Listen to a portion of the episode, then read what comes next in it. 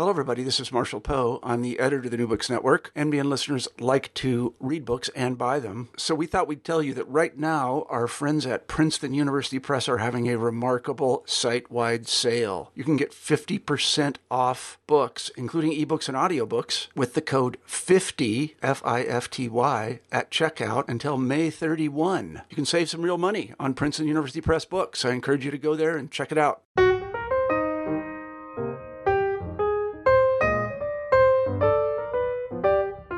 Everyone, and welcome back to New Books and Biography. I'm Mark Klobas, your host for the channel. Today I'm talking with Crawford Gribben about his biography of the 17th century Protestant theologian John Owen, entitled John Owen and English Puritanism Experiences of Defeat. Crawford, welcome to the show. Hi, Mark. Thank you for having me. It's great to be here. Well, it's great having you on the show. I wonder if you could start us off by telling us something about yourself. Sure. I teach history at Queen's University Belfast. Uh, I mainly teach 17th century history, though I do a little bit of work in modern American religion as well. Before that, I worked in University of Manchester and Trinity College Dublin, um, and I've always been uh, employed really to teach early modern studies. What led you to do a biography of John Owen? John Owen, I think, is one of the most interesting figures from the 17th century. Uh, he's certainly one of the most prolific authors of that period. He wrote about 8 million words uh, which were published in around 80 different publications. Uh, mainly, he's remembered nowadays as a theologian or as someone who wrote in defense of religious toleration after 1660 in the, in the later part of his life. But in his own day, he was also remembered for his um, poetry and for his preaching uh, and for his pastoral and administrative uh, work as well. During the middle of the 17th century, uh, these islands went through uh, what many historians have called a revolution, uh, led by Oliver Cromwell after a series of civil wars. Uh, the New Republic, which was created in May of 1649, um, created many opportunities for individuals of often humble background who had real talents and who could use those talents to address the new opportunities that were being created. And Owen took advantage of that situation to rise from some degree of obscurity to becoming one of the most important religious administrative figures of the period. Uh, he was Vice Chancellor of Oxford University, that's the most senior academic position within that university.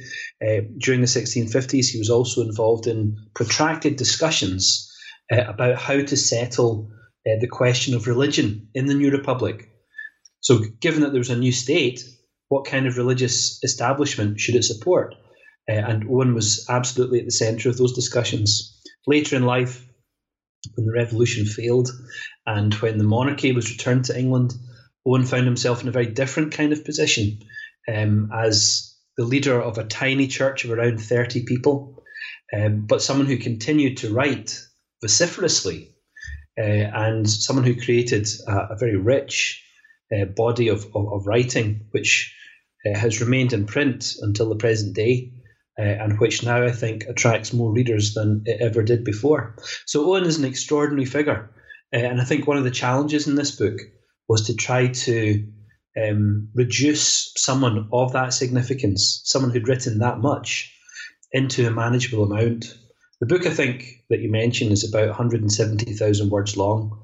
Um, that's much longer than anything I'd done before, but it felt short actually uh, in terms of uh, its ability to capture uh, this extraordinary subject of John Owen. He had this remarkable arc that you've just described, and yet you describe his, uh, you subtitle the book "Experiences of Defeat." I was wondering if, before we get into more detail about Owen's life, you, you could explain exactly what you meant by that subtitle and how that informs our understanding of John Owen. I suppose, I suppose, Mark, that subtitle is maybe a wee bit provocative in that people who've written about John Owen before, people who've written biography of John Owen, have often tended to adopt uh, a slightly hagiographical view of the subject. So they look at him very much through rose-tinted glasses. Um, they're often they're often individuals or, or authors who, who, are very sympathetic to Owen's theological or religious position. Um, less often his political position, but that, that's another question. Um, and, and, and they, they tend to represent Owen in almost a romantic haze, as if somehow the age of the English Revolution, the age of the Puritan Revolution, as it used to be called, could be represented through some kind of rose tinted romantic hue. In, in, fact, I argue in this book, um, Owen's experience in life was one of perpetual disappointment, I think, uh, defeat. Um, he was born into a religious culture, uh, the culture of English Puritanism, which had already contracted after its early advances in the 16th century.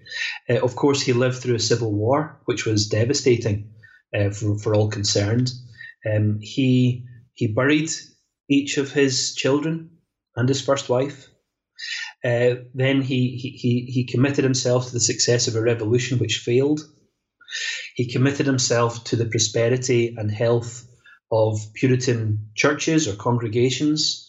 Uh, and, and, later in life, uh, he looked at them um, almost in despair as, as he realized that they had moved very far from the kinds of positions that he had spent 8 million words defending. So when Owen dies in 1683, he, he dies really fearing that the, the, the entire English Reformation is about to fail because Charles II is about to give way to his brother, the Duke of York, who was um, an, an out and out Catholic.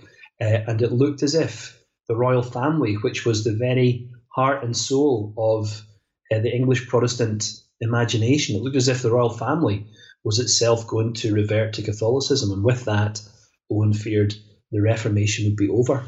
So, yes, I suppose the subtitle is a bit provocative, but it does, I think, point to uh, an enduring sense in Owen's life that, that he was continually struggling for successes that continually eluded him.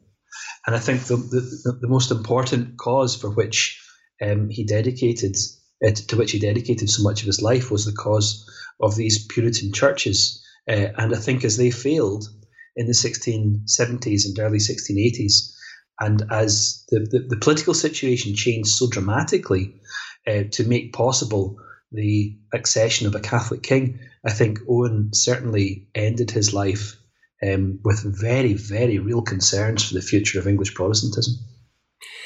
In a way, those concerns had been there from the beginning. And if you took a look, I, I, was thinking as if you took a look at the beginning of his life and at the end of his life, the concerns in, in some senses were, were the same. And yet to do it that way misses the, this remarkable uh, experience of 17th century England that Owen lives firsthand. I, I wonder if you could take us back to his uh, his background, his childhood, and, and explain a bit uh, who he was and, and how he came to embark upon this career as a theologian and as a minister. Sure. Well, Owen was born in 1616. We don't know exactly when, but 1616 is 99 years after Luther posted his 95 Theses to the door of the castle church in Wittenberg, an event which, um, as your interview with Peter Marshall a couple of weeks ago indicated, is often thought to, to, to, to indicate the beginning uh, of the Protestant Reformation. So Owen was born 99 years after that event. Um, and those 99 years had been quite dramatic in terms of English uh, religion and religious politics, partly because the English Reformation had been advanced on a very ambiguous basis. So, under the Tudors, the Church of England changed its doctrine but not its style.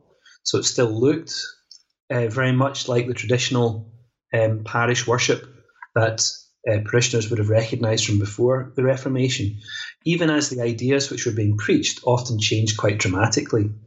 Now, th- this was thought to be a middle way. Um, Queen Elizabeth promoted this as a middle way between two extremes.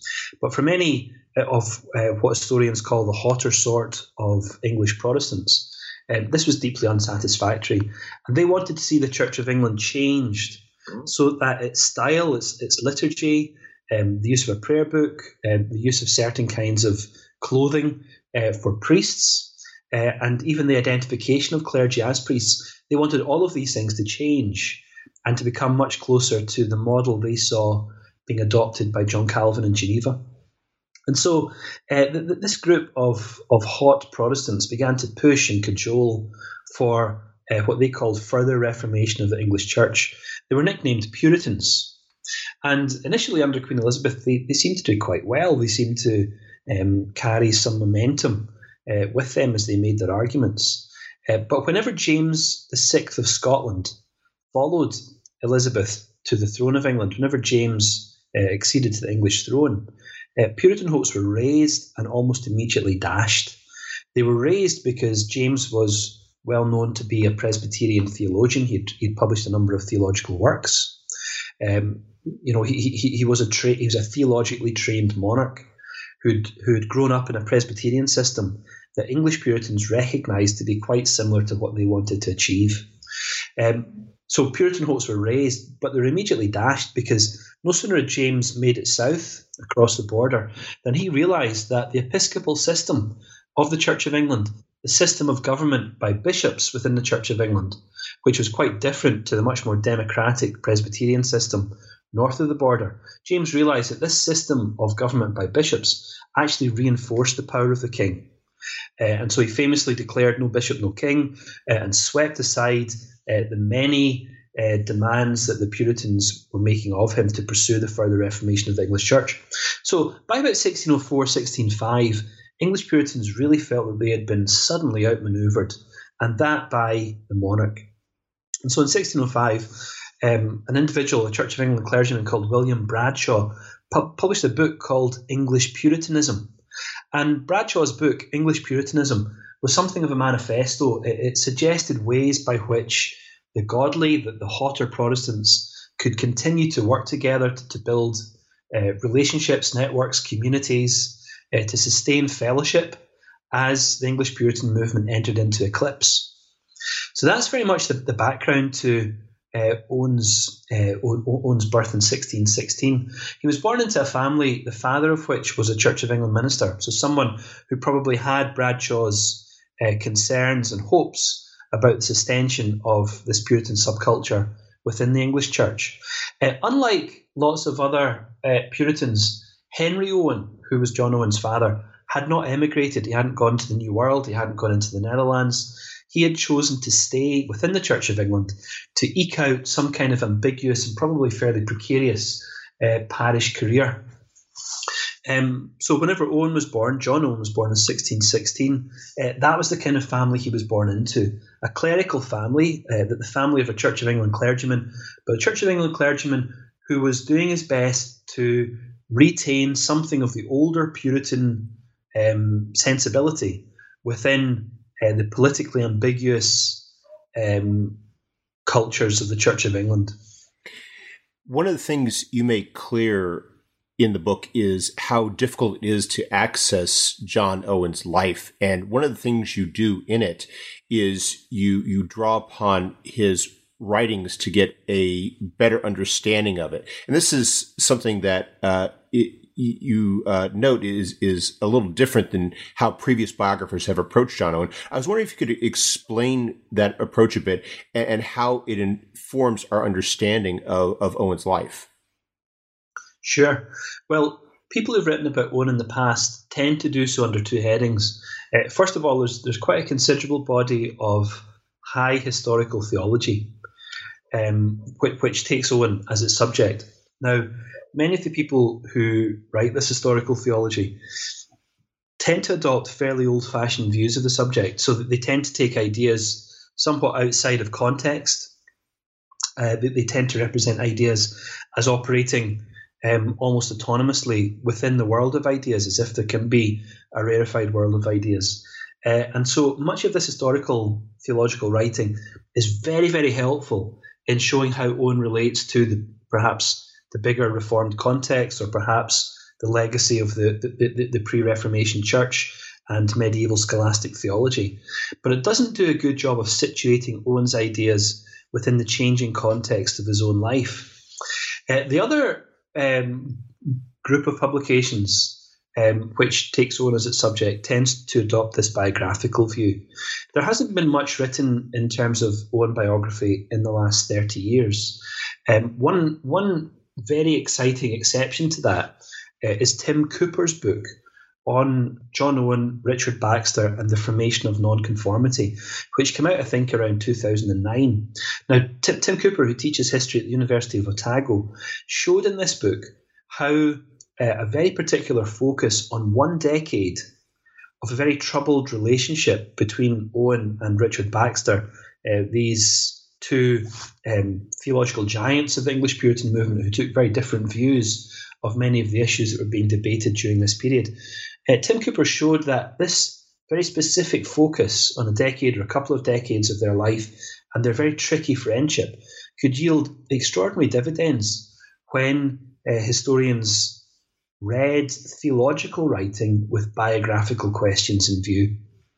And really, what I try to do in this book is to take Tim's method uh, and, apply it much less ambitiously uh, just to one individual, but to do that uh, across the course of that one individual's life. So Tim, I think, has really set up a, a new way of thinking about biography and how biography can work uh, when um, the material of biography is lost or where the only material available for biography is uh, text, the genre of which may be deeply unsympathetic uh, to, to biographical work. And so uh, for this project, I, I, set about to read Owen's works in chronological order, um, thinking about context, if he was engaging in debates, trying to reconstruct those debates in my own head, and trying to look at manuscript sources, trying to get a, a richer, fuller sense of the material circumstances uh, as well as the ideological or theological circumstances in which Owen was was composing his work. Um, and that, that's what I tried to do. So yeah, it's it, it's new uh, in the sense that it's developing Tim Cooper's method. It's much less geared towards historical theology than um, so much of the really excellent work that's been published in Owen um, does. But hopefully, it still got something to add to that conversation. That approach of is a bit more frustrated when you're talking about those early years because he doesn't start writing until he's in his uh, late 20s, early 30s. I was wondering if you could explain a bit what we do know about his uh, education and his early theological development before you get to when he starts publishing books in the 1640s. Yeah. Well, it, it seems as if Owen uh, grew up in, in the home of this moderate Puritan, Henry Owen, uh, his father.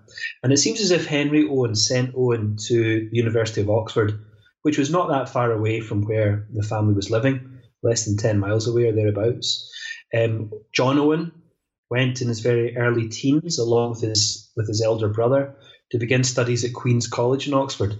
But these, these teenagers found themselves, as they began their undergraduate study, in the middle of a theological war, because Queen's College in Oxford had gone through its own religious revolution. Uh, like the university of which it was a part, it had been pushed away from the explicit Reformation emphases uh, of the college as it as it had developed through the later 16th and early 17th century, and under the leadership of a new provost, uh, a man called Christopher Potter, Queen's College had begun to to move in uh, quite a, a, strikingly new direction. Now, this new direction was, uh, in, in some ways, reflecting that of the Church of England as a whole. Because one of one of the one of the decisions taken by King James in his later years, uh, and by Charles, his son, in the early years of his reign, was to promote not the old Calvinism, not not not the explicitly uh, reformed theology that had characterized so much of the 16th century um, English Reformation, but a new style of theology, a style of theology known as Arminianism, uh, after um, its celebrated um, intellectual leader, a man called Jacob Arminius, a, a, Dutch theologian. But this Arminianism wasn't just a set of ideas, although it was a set of ideas. It also involved a, a new way of thinking about worship uh, and a new way of thinking about the history of the English church. So, in a, a typical Calvinist service, for example, um, the emphasis would have been on the sermon and in teaching through the sermon. Um, in, a, in an Arminian influenced uh, service of worship, the emphasis would have been much less on the sermon than upon sacraments. Um, Arminians were also pushing for altars uh, to be reintroduced into English churches.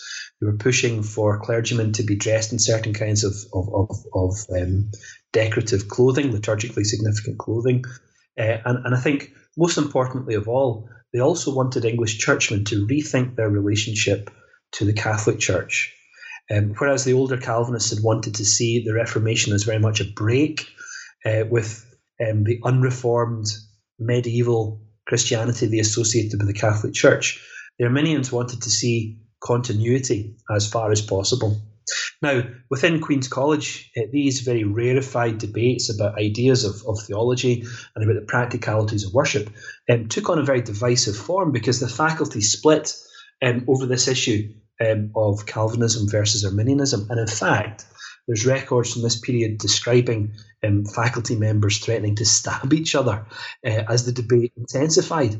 So there was a real threat of violence uh, within the college. And it must have been a very disorientating experience for this young teenager, uh, John Owen, as he um, learned um, through you know, learned through the study of the curriculum, uh, and also as he tried to find his own way, both within the university and within uh, the Church of England, because Owen had gone to Oxford to prepare to become a clergyman uh, within the Church of England.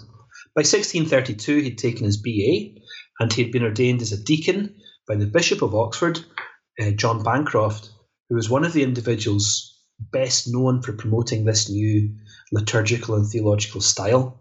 Uh, in 1635, he took his MA, uh, and in 1637, he decided he had to leave the university. Uh, had he stayed, he would have had to have signed up to the liturgical and theological changes that were taking place, but he couldn't do that.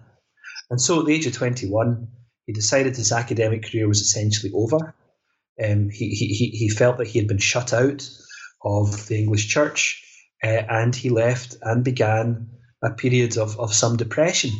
Now, it's, it's not quite clear um, what was behind that depression. Certainly in 1638, Owen found his way back to the Bishop of Oxford to be ordained as a priest. And I, I think it's very tempting to speculate that his depression was linked both to his sense of, of failure, his sense of being excluded from the career that he had chosen to pursue, but also I think his sense that the only way in which he could pursue that career was by uh, recognizing the legitimacy of the authority of church leaders who were doing their utmost, he might have thought, to reverse the Protestant Reformation and to take England back to Rome. So by the time Owen um, gets ordained as a, as a, priest in 1638, um, he, he begins to uh, pursue a, a, private clerical career. In other words, he doesn't become a parish clergyman, but he takes up a chaplaincy position in the home of Sir Robert Dormer and later in the home of John Lord Lovelace. It's really interesting to, to, to think why he did that because uh, both Robert Dormer and John Lord Lovelace um, indicated that, or, or, or uh, that, that, their lives uh, were certainly not the lives of eminent Puritans. And when civil war broke out in August 1642, both those individuals chose to side with the king rather than with uh, rather than with Parliament. Owen, by contrast, had decided to move with Parliament, and so he gets shut out uh, of employment in 1642 as well. Moves to London, gets some lodgings in Charterhouse, which is one of the most notorious parts of the city at that at that, at that uh, period of time, um, experiences something like conversion and begins to write, and that's really when the recoverable John Owen begins.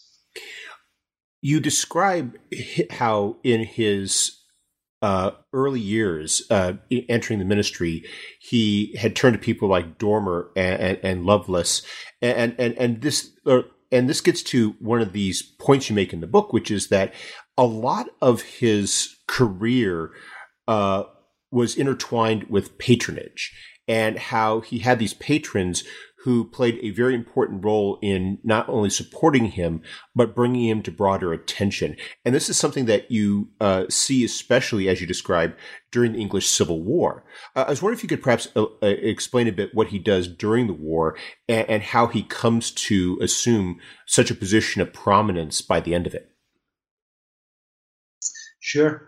Um, at the beginning of the Civil War, uh, Owen's really a, a non-entity uh, living in London. But he, he begins to publish books and he, he, he makes a very calculated decision to dedicate his books to people who can do him good. And he publishes his first book, A Display of Arminianism, uh, as it was called, a long book of theological polemic, um, which he dedicates to a committee operating within the House of Commons that was in charge of allocating parish ministries. And it works. Uh, he comes to the attention of this committee and they appoint him to his first parish uh, in Essex. Now, we know quite a lot about what this parish was like, uh, as well as the next parish that Owen went to, which was a neighbouring parish, partly because um, his next door neighbour, uh, in, in parish terms, a man called Ralph Josselin, a Presbyterian clergyman, kept a voluminous diary of this period. And, and so we, we get a real sense of what it was like on the ground to watch Owen pursue patronage, the patronage of local landowners. Uh, or, or, or, the patronage of significant people in the locality who could in some way do him good. Now, by 1648, at the close, uh, uh, at the, the, middle part of the Second Civil War, uh, Owen takes his pursuit of patronage to a new degree because there was a big siege uh, at the town of Colchester, about 10 miles away from where Owen was based at that point. What happened was that uh, a column of royalist troops had, had kidnapped a couple of local politicians and they had taken these politicians into Colchester, which was a walled town, uh, without really having thought about how uh, their being in Colchester could be sustained in the longer term. Uh, the city was easily surrounded, was easily cut off from the sea, um, it was easily cut off in terms of supply. And so Fairfax, General Sir Thomas Fairfax, led the Parliamentary Army, the New Model Army, uh, in pursuit of this column of Royalist soldiers with their local political hostages uh, into Colchester. They dug trenches around the city, uh, and and for about ten weeks that summer, July and August of 1648, uh, they pursued a siege of the town. Now, it was a really brutal uh, and, and, dangerous siege, and there's reports from from the period uh, of both the besieged and the besiegers setting animals on fire in an effort to disrupt uh, the, the, lines of their antagonists. Um, Owen took advantage of this to some extent, but by, by going down to Colchester, by preaching to the soldiers, by befriending the hostages after Fairfax eventually released them, uh, and then uh, in this in the autumn and winter of 1648, coming to the attention not just of General Fairfax, the leader of the New Model Army, the Parliamentary Army, but also to one of his most significant friends, uh, a man called Oliver Cromwell. Now, uh, why why this is significant is that several weeks, um, probably around uh, early December, mid December 1648, Owen was invited to preach to MPs in what was a, a fairly standard uh, kind of religious service in the 1640s. But what no one could have reckoned at that point was that the date for the, the date which uh, the, the invitation had given to Owen to travel to Westminster to preach to the MPs was the day or rather would be the day after the execution of the King, Charles I. In other words, you could say it was England's very first day as a republic. The end of January 1649, um, Owen preached this commemorative sermon um, to MPs describing in providential terms what had just happened and explaining to them how the execution of the king was actually part of God's plan for the nations uh, at the end of time. And so this this very uh, robust defence of parliamentary action uh, in um, executing the king uh, saw Owen become ever more closely identified with his new patron, Oliver Cromwell, who, in the months after January 1649, would come to be the most significant leader of the Republican Party uh, as that new regime took shape in the aftermath of the Second Civil War. You, you, point out it wasn't just Cromwell who was impressed by his sermon; that that Parliament invited him back to preach during the next fast day. So he they they generally responded very well to what he was saying, and he re- is receiving that support. Although, as you point out, you know it really is difficult to find in 1649 a, a, a, better patron in England, in all of England than Oliver Cromwell. That's right. Cromwell opens up a huge number of opportunities for Owen, uh, and it becomes the most significant and also one of the most problematic of Owen's relationships in the 1650s. So uh, one of the one of the most um, important invitations that, that Cromwell gives to Owen is to invite Owen, or actually compel Owen, uh, to attend the invasion of Ireland in 1649. Uh, so Cromwell led a, a, column of I think around 18,000 troops, uh, which landed in Dublin in August 1649, uh, which divided into two and which swept up and down the east coast of Ireland uh, and then into the centre of the island in an effort to subjugate um, the, the, the, royalist uh, defence that remained on that island. And in fact, in nine months, the Cromwellian army achieved what no English army had ever before achieved in, in Ireland, which was to completely subdue the island to English political um, achievements. One year later, uh, Owen also accompanied the army in its invasion of Scotland. That was a a, a much uh, a, a, a, quite different uh, experience of invasion, uh, and I think also he was horrified by some of the things that he had witnessed during the invasion of Ireland, and he spoke quite um, movingly actually about the horrors that he had seen uh, on the streets of Dublin. Now, of course, uh, by 1650, by 1651, two of his brothers had also seen military action in Ireland, and one of them had died there. So Owen himself had begun to be touched by the reality of revolution before perhaps it had been something he could preach about. By about 1650 51, it was something he'd begun to experience personally. And as he experienced it personally, he retreated somewhat from the high theological defence of the English Republican agenda, and I think began to nuance his view of Cromwell and of the Cromwellian regime, partly because the Cromwellian regime was growing more socially conservative, but also, someone like Owen might have thought, it was moving further away from the godly ideals that many of the Puritans uh, had referred to in their early defences uh, of this new regime. This nuanced approach that you described, though, didn't inhibit his rise because it was after his return that he is appointed the Dean of Christ Church and assumes a role in the administration of the University of Oxford. That's right. So it's only about, what, 13, 14 years after Owen had left Oxford in despair of any future academic career there that he's invited to come back, first of all, as Dean of a college, uh, Christ Church, and then in 1652 to become Vice Chancellor of the entire university the most senior academic position uh, that there is there. But I think Owen seems to have struggled at Oxford. I think partly because nothing had prepared him to take up such a senior administrative position. When he had preached to soldiers en route to uh, war in Ireland, or when he had preached to soldiers who were actually on the field uh, during the Scottish invasion, he was able to present um, he was able to present issues in, in, in very uh, morally binary ways. Things were very black and white for him.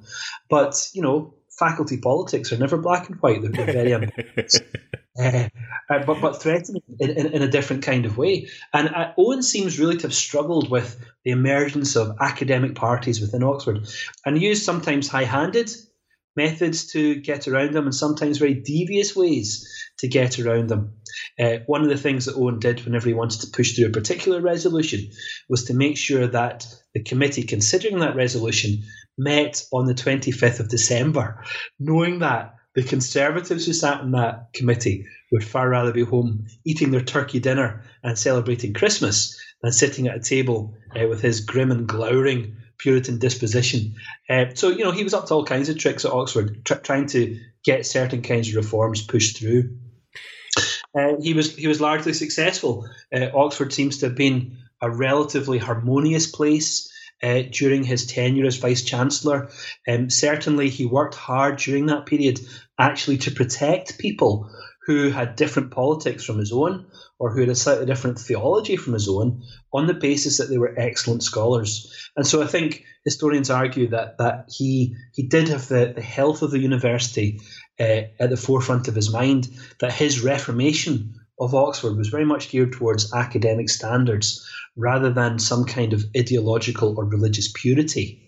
Uh, I think that's a very significant uh, nuance uh, in his own um, understanding of, of his role within that place. Uh, that there were there were times when he was prepared not to push individuals out of the way uh, because they happened to have a much warmer view of the old Church of England uh, than he had done. This really represented, in many respects, the peak of his life, not just in terms of his position as vice chancellor, but also that his patron, uh, Oliver Cromwell, becomes Lord Protector of England, in, in effect, the ruler of England. And yet, because he's so, his fortunes and his success are so closely tied to the revolution in Oliver Cromwell, once Oliver Cromwell dies in 1658, that is going to portend a change. How does Owen's life change with Cromwell's passing and then the restoration that follows? Well, I said earlier on, Mark, that, that uh, Owen's relationship to Cromwell becomes difficult in the 1650s. And it's tricky to work out exactly when that difficulty is introduced. I think I think that that's partly because Owen's own position changes. Uh, Owen is a writer in his 8 million words who can tell you different things or give different explanations, sometimes conflicting exp- explanations for the same event. So I'll give you an example of that. Um, in the first Protectoral Parliament in 1654, uh, the first Parliament, which was convened after Oliver Cromwell became um, the Lord Protector of England, uh, Owen was elected as an MP. And he only sat as an MP for about three or four months. He was eventually ejected um, on the basis that his being in orders, his having been ordained, actually made him ineligible to stand as a, as, as, as a member of parliament. But during those three or four months when Owen sat as an MP in the first Protectoral Parliament, uh, there's hints in the documentary record that he was socialising with or spending time with individuals who were very, very hostile to this new turn in the administration. The, the, years from 1649 to 53 were, were seen by, by many individuals as the golden years of the Republic. The move to the recognition of a single leader as a figurehead for the nation, as the Lord Protector was, that move, which happened in 1654, was seen by these individuals as somehow a, a backsliding away from the attainments of the earlier years of the Republic. And Owen, as an MP, identifies with critics of the Protectorate. Now, he still depends upon Owen for, uh, sorry, Owen still depends upon Cromwell to be sustained as Vice Chancellor of Oxford, for example. And that relationship continues until about 1656 57, when Owen begins to give these coded criticisms uh, of some of the, the, the happenings within the Lord Protector's household the Lord Protector's household had begun to sponsor dances, operatic entertainment. It was looking more and more like a royal family in the making. And in fact, in 1657, there was an attempt by many MPs representing a, a very socially conservative uh, constituency to have the Cromwell family become the new royal family of England. And Cromwell himself seems to have recognised that, in fact, this might be one way of solidifying and stabilising the new regime. But this was a this was a horror to the old Republicans who were closely identified with Owen. And so many military officers, number of military officers associated with General Charles Fleetwood, who was Cromwell's brother in law, worked together with Owen to create a, a, petition. Uh, Owen actually wrote the petition for them. Uh, the petition argued that Cromwell should not accept the throne, should not become king, King Oliver I. And the military officers presented this to Cromwell and argued with him to make sure that that he didn't, in fact, accept the throne. And this seems to have been a turning point in um, Cromwell's view of Owen. If Owen was already suspicious of Cromwell, by 1657, Cromwell had become very suspicious of Owen, and in fact, uh, the relationship cools noticeably from that period, and Owen doesn't see Cromwell in the months before Cromwell's death in early September 1658. When Oliver Cromwell dies on the 3rd of September 1658, he gets followed by his son Richard, who becomes the new Lord Protector. But Richard has none of his father's diplomatic skill or links to the military, and so simply isn't trusted uh, or isn't thought to be able for the position into which he's been intruded. And so Cromwell, Fleetwood, and that familiar group of Republican officers work together to create a political crisis which brings down Richard's um, Lord Protectorship. Uh, the Republicans hope to see Richard replaced with a, a, a, much more Republican friendly parliament. In fact, that doesn't happen. And uh, the, the only achievement of their coup is to knock down the first of a chain of dominoes, which eventually ends up two years later with the return of Charles II to the throne of England. So, in some ways, Owen is there at the very, very beginning of the Republic. He preaches the day after the execution of Charles I. Owen is also there at the very end of the Republic. Um, he is the individual, perhaps, who takes the most significant role in creating the conditions through which Richard falls. And I suppose the great paradox of this period of Owen's life is that he creates the conditions for the restoration. He actually facilitates, um, without realizing it, the return of the king. A lot of the people who were involved with the regime, and, and particularly the, the execution uh, of, of Charles, were executed themselves or uh, driven into exile. How is it that Owen is able to survive? Yeah, they, they, they were treated, um, they, they, they, were tracked down, the regicides were tracked down. Um, some were kidnapped, some were arrested, some were murdered in England or abroad.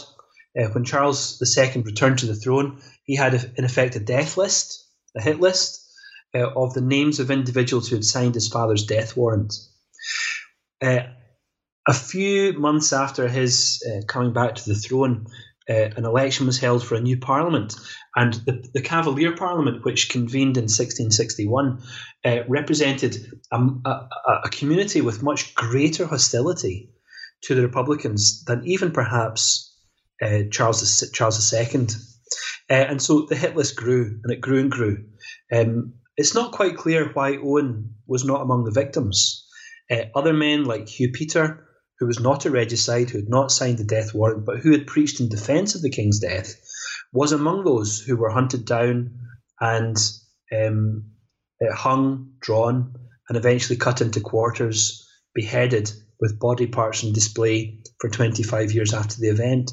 So it's not quite clear why, if Hugh Peter was tracked down and destroyed in that way, why Owen was not it's possible that patronage came into view again because we know in this period that Owen was living in the houses of various and sometimes surprising um, highly placed individuals, including, for example, the Earl of Oxford, who had spent time in the Tower of London in the 1650s because of his subversive royalist politics. But now Owen was looking to people like the Earl of Royal, the, the, the Earl of Oxford, for protection and was getting protection uh, from some of these individuals. It's also possible that the Earl of Clarendon uh, was commissioning Owen to write in his behalf.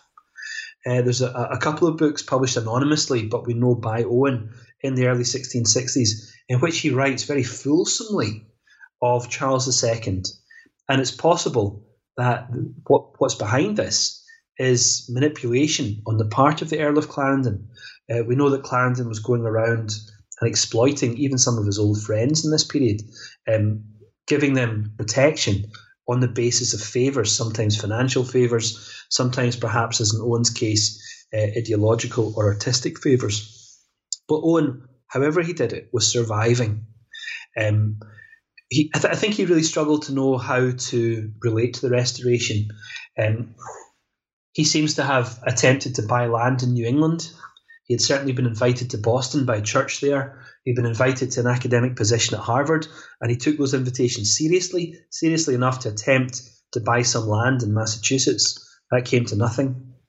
Uh, he, he was also amassing weapons in his own house. In fact, in 1661, uh, the, his house was raided, and several um, several sets of pistols, I think six or seven pairs of pistols, were confiscated. This was during a time in which uh, ex Republicans or, or, old Republicans, I should say, uh, were being suspected of in, uh, attempts at insurrection, actually suspected with good reason, because there were several attempts to reverse the restoration uh, during this period. So Owen was both attempting to escape uh, the restoration, attempting to resist the Reformation.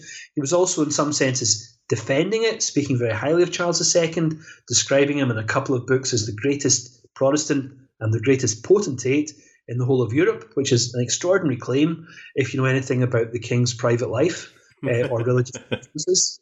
Uh, and I think Owen, you know, just didn't know, just didn't know how to respond, and so responds, um, perhaps seeing his friends' horrible deaths responds in, in a confused and chaotic way, doing his utmost, whatever he does, doing his utmost to survive, to protect himself, to protect his family, and I suppose hopefully uh, to, to, to protect the churches of which he was a part. That ends a certain that adds a certain melancholy to to that the, that last two plus decades of his life where he has fallen from favor. He's no longer the vice chancellor of Oxford. He is fortunate, as you were describing, to to have uh, escaped with with with his life, and and so he's witness to all of the events that happened that follow that uh, seem to unravel it. And, and you describe not, and the, add to that you, the, the, personal tragedies with, uh, you know, the, the loss of his children, the loss of his wife. How does he process that in his writings? Because you describe that that he's still producing uh, considerable. Uh, uh, you know works of of, of the- theology and, and and considerable commentary that that's some of the most uh, significant works of his career. Yeah, it's a good question, Mark. How did he process it all? Um, Owen seems to have been a deeply private individual. He doesn't write confessionally. He doesn't write um, self-reflection. He doesn't write letters, as far as we know, that describe in detail his emotional response to these things. He hasn't left behind him any personal papers which would describe um, the way in which he responded to these things, at least not as far as we know. Perhaps the only glimpse we can get into Owen's response to these events is to compare uh, two portraits. A portrait of him uh, recently rediscovered in Dr. Williams' library. Uh, this actually is the portrait in the front of the book, on, on, on the hardback uh, cover of the book. A portrait of Owen in the middle 1650s in his Oxford regalia, looking very well fed, very well watered. Uh, he's a man of substance uh, and girth, um, obviously um, a, a, man of power, the way in which he's dressed with academic robes, certain kinds of gloves. His hand is in the book.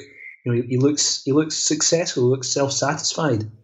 There's another portrait taken of Owen in 1667. So this is about ten years later, and on the other side of the Restoration. And it's a, it's the most famous portrait of Owen. It's essentially black and white. Um, he's dressed in black. He's got a white shirt on. He's got a black skull cap on. His face is very pale. His face is very thin. He looks haunted um, of course, you, you, you don't want to psychologize someone's representation uh, of their subject in a painting, but it's very striking to see uh, the difference in, in physiognomy uh, between these two portraits. One looks drawn, perhaps even scared uh, in his response. Well, we've taken up a lot of your time, but before we go, could you tell us what you're working on now? Sure. Uh, it's totally different, Mark. It's not 17th century at all. uh, it's, it's, a project about um, a modern religious community which is gathering in North Idaho, which may be up to 10,000 people strong, uh, which is very interested in the kind of theology that Owen is, is describing and, and, and defending in his books, uh, but which is also interested in ideas of resistance Resistance to American Modernity. Uh, so this is a book called Survival and Resistance in American uh, in Evangelical America, and I'm co-writing it with my friend at University of Glasgow called Scott Spurlock. Um, hopefully that'll come out within the next year or two. It sounds like a fascinating book. I look forward to reading it. I'll talk to you then. Crawford, thank you very much for taking some time to speak with us. I hope you have a wonderful day. Thanks, Mark. Great to talk to you too.